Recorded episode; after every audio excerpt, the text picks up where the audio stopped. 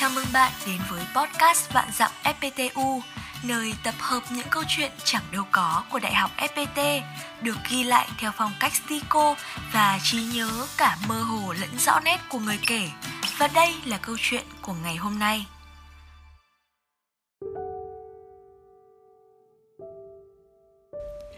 Đã yêu sai, chẳng ngại yêu lại từ đầu. Hoàng Thị Hà, Đại học FPT Hà Nội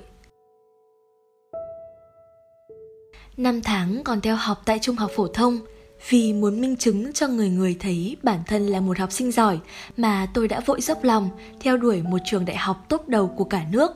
Để rồi khi thực sự được bước vào cánh cổng trường đại học mơ ước, tôi lạc lõng trong chính mộng tưởng của bản thân, tự đẩy mình vào chuỗi ngày chán trường vô định tưởng chừng như chỉ muốn bỏ mặc thanh xuân, chẳng cần đói hoài đến. Nhưng rồi như một sự sắp đặt định mệnh, tôi biết đến fbtu và duyên cớ làm sao tôi lại chót đem lòng thương nhớ về ngôi trường này. Cuối cùng cũng nguyện bỏ mặc tất thảy để được theo học tại nơi đây. Cú bước hụt đầu đời. Tưởng chừng như hè của năm 2020 là tháng ngày thay đổi hoàn toàn cuộc đời tôi khi nhận được giấy báo trúng tuyển từ Đại học Kinh tế Quốc dân với số điểm cao hơn mong đợi, được in đậm và đặt chễm trệ ngay mấy dòng đầu của tờ giấy. Ngày trúng tuyển vào trường đại học tốt đầu của cả nước, tôi vui lắm. Gia đình, bạn bè, người thân, ai nấy cũng chúc mừng. Đi đâu ai hỏi cũng cao ngạo trả lời rằng được nhiều điểm đây, đỗ vào trường này, được học trong khoa kia. Thế rồi nhìn bạn bè xung quanh đều là những người bạn học bình bình đăng ký vào đại học FPT, không thì cũng là những người bạn không vào được trường đại học mơ ước nên mới nối duyên lại với FPTU. Cộng thêm đó, trường lại ở ngoại thành, lại có phương thức tuyển sinh là xét tuyển học bạ. Đâm ra bản thân tôi có một cái nhìn không mấy thiện cảm về trường. Tạm gác lại mọi thứ, ngày cần đến cũng đến, tôi tạm biệt gia đình để lên thủ đô theo học thay vì cảm thấy buồn bã vì phải xa người thân, xa những điều quen thuộc, thì tôi lại vô cùng háo hức, mong chờ chuỗi ngày được sống trên thành phố tấp nập, được làm quen và tạo dựng những mối quan hệ mới, được là một con người mới, làm đủ những điều mình thích mà chẳng ai cấm cản. Nhưng không, khi thật sự trải nghiệm, bản thân tôi như bị hững lại, không phải là hững lại vài nhịp mà là cảm giác hụt hẫng dội lên người xuyên suốt cả năm. Tất cả mọi thứ xung quanh đều chẳng như mong đợi tôi đã kỳ vọng vào cuộc sống sinh viên nhiều hơn thế.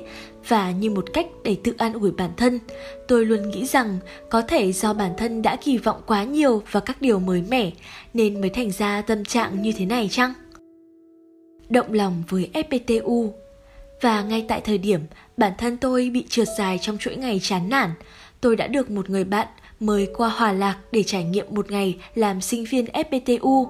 Tôi vẫn nhớ như in ngày hôm ấy, về làng quê nơi hòa lạc, không tắc đường, không mùi xăng xe nồng nàn khó chịu, không cuộc sống sâu bồ đã tạo cho tôi một thiện cảm chẳng thể tả xiết.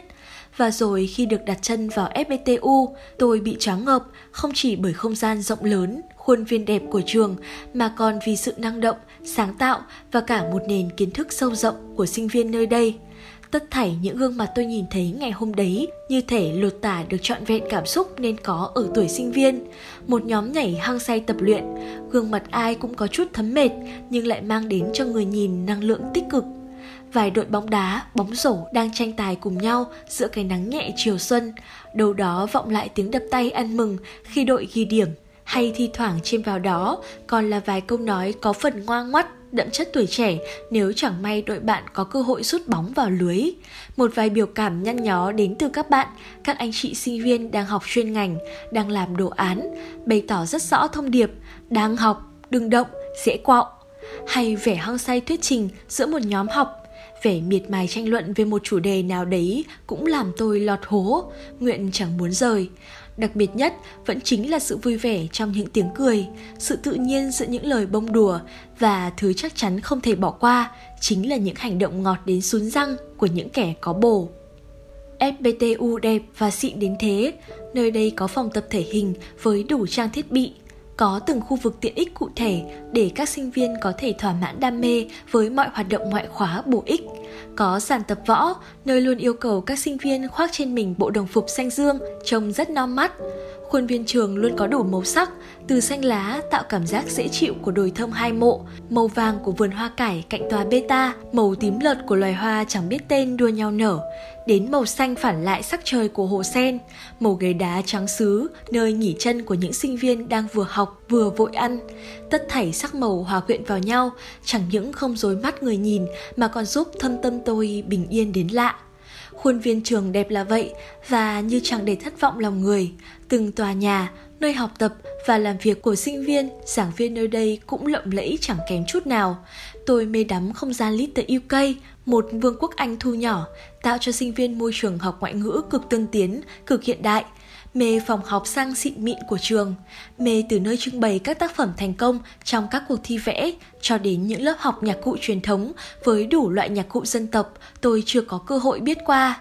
Trường đẹp đến mức mà đi đến góc cạnh nào cũng vẫn thấy đẹp, từ hành lang sạch bóng không chút vết bẩn cho đến sân cỏ xanh dờn trên tầng thượng của nhà Alpha, từ nhà vệ sinh thơm mùi chanh xả cho tới tầng thư viện đồ sộ mới xây của trường. Đáng kể đến chính là những chú cóc oai vệ xuất hiện ở khắp mọi nơi. Thậm chí FPTU còn có một nơi chuyên biệt để trưng bày các cóc và chính điều đó đã làm khích lệ tính hiếu kỳ của tôi. Tại sao lại có cóc và tại sao lại là cóc? Và dĩ nhiên, khi xem xét một môi trường có đủ tốt hay không, ngoài khuôn viên xinh đẹp, cơ sở vật chất đầy đủ, thì thứ mà tôi đặc biệt quan tâm chính là con người nơi đây. Để rồi một lần nữa, tôi lại phải đắm chìm trong vẻ đẹp của đất trời và sự thân thiện của các bạn sinh viên xứ Hòa Lạc này. Và tất nhiên, sau ngày gặp gỡ duyên phận ấy, tôi đã phải lòng FPTU, để rồi ngày đêm đem lòng thương nhớ về nơi ấy. Lỡ có bước sai, cứ về bên bố mẹ. 4 tháng sau đó cứ thấm thoát mà trôi qua. Trong 4 tháng đấy, cứ mỗi khi mệt mỏi hay gặp chuyện chẳng vừa ý, tôi lại nhớ về FPTU, nhớ những người bạn tôi đã được gặp và nói chuyện ngày hôm ấy, để rồi đến một ngày tôi đã đưa ra một quyết định vô cùng táo bạo, hay là bỏ lại tất cả để đến với FPTU. Nghĩ là làm, tôi bắt tay vào tìm hiểu một loạt các thông tin, vội vàng nhấc máy lên để liên hệ với những người tôi quen biết với mong muốn có thể nhận thêm được những góc nhìn khách quan, đánh giá tiêu biểu về ngôi trường này.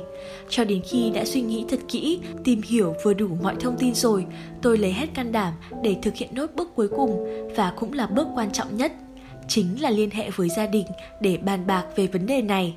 Trước khi gọi điện cho gia đình, trong đầu tôi tự động soạn một loạt các kịch bản để nói sao cho trôi chảy. Biết bao nhiêu lo lắng, hồi hộp cứ thế ùa về trong phút chốc. Tôi đã tưởng chừng bố mẹ sẽ hỏi rất nhiều, thậm chí là phản đối và đưa cho tôi cả núi các lý do để tôi từ bỏ ý định chuyển trường. Nhưng không, mọi thứ đều hoàn toàn ngược lại.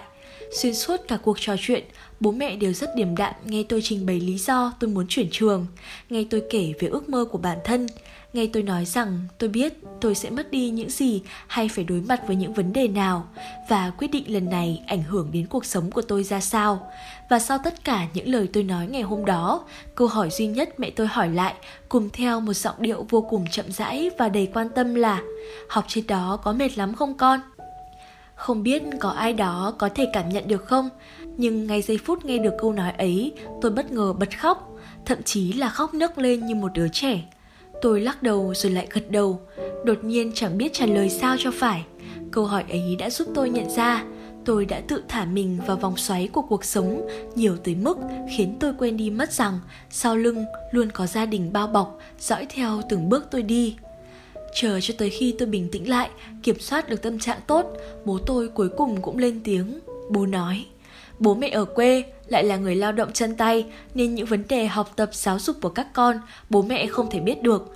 Nhưng nếu con đã tìm hiểu và suy nghĩ kỹ rồi, thì cứ làm đi thôi. Con còn trẻ, cứ thỏa sức đam mê, trải nghiệm, học hỏi. Đến khi nào mỏi mệt quá thì về với bố mẹ. Bố mẹ ở nhà luôn chào đón các con trở về. Đặc biệt con phải nhớ con là con gái. Sau này rồi con sẽ ở bên người đàn ông không phải bố, ở cạnh gia đình không phải nhà chúng ta. Thời gian con còn tự do là vô cùng ít, phải tự tin làm những điều mình thích và chịu trách nhiệm trước mọi vấn đề mình làm. Nhưng lỡ sau này có bước sai rồi, bố vẫn phải nhắc lại, cứ về bên bố mẹ, biết chưa? Vậy là hè của năm 2020 đã không còn là tháng ngày thay đổi hoàn toàn cuộc đời tôi nữa. Sau này tôi sẽ lại trải qua biết bao nhiêu chuyện, gặp gỡ bao người, rồi sẽ lại có những bước đi táo bạo hơn, có cả những thành công bé nhỏ đủ làm tôi vui và có cả những thất bại trên con đường trưởng thành. Nhưng chắc chắn rồi, tôi sẽ chẳng thể quên được hè của năm 2021, ngày mà tôi có cơ hội nối duyên với FPTU, ngày tôi cảm nhận được tình thương vô bờ bến từ gia đình. Cuối cùng, nhưng không kém phần quan trọng, chính là ngày tôi được ở bên cạnh những người bạn cực đáng yêu và tốt bụng để vẽ lên những năm tháng sinh viên rực rỡ này.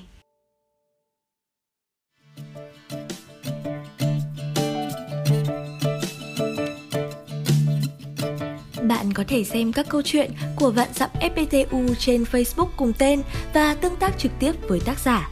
Đừng quên subscribe tất cả các kênh của FPT Edu vì còn rất nhiều thứ hấp dẫn dành cho bạn.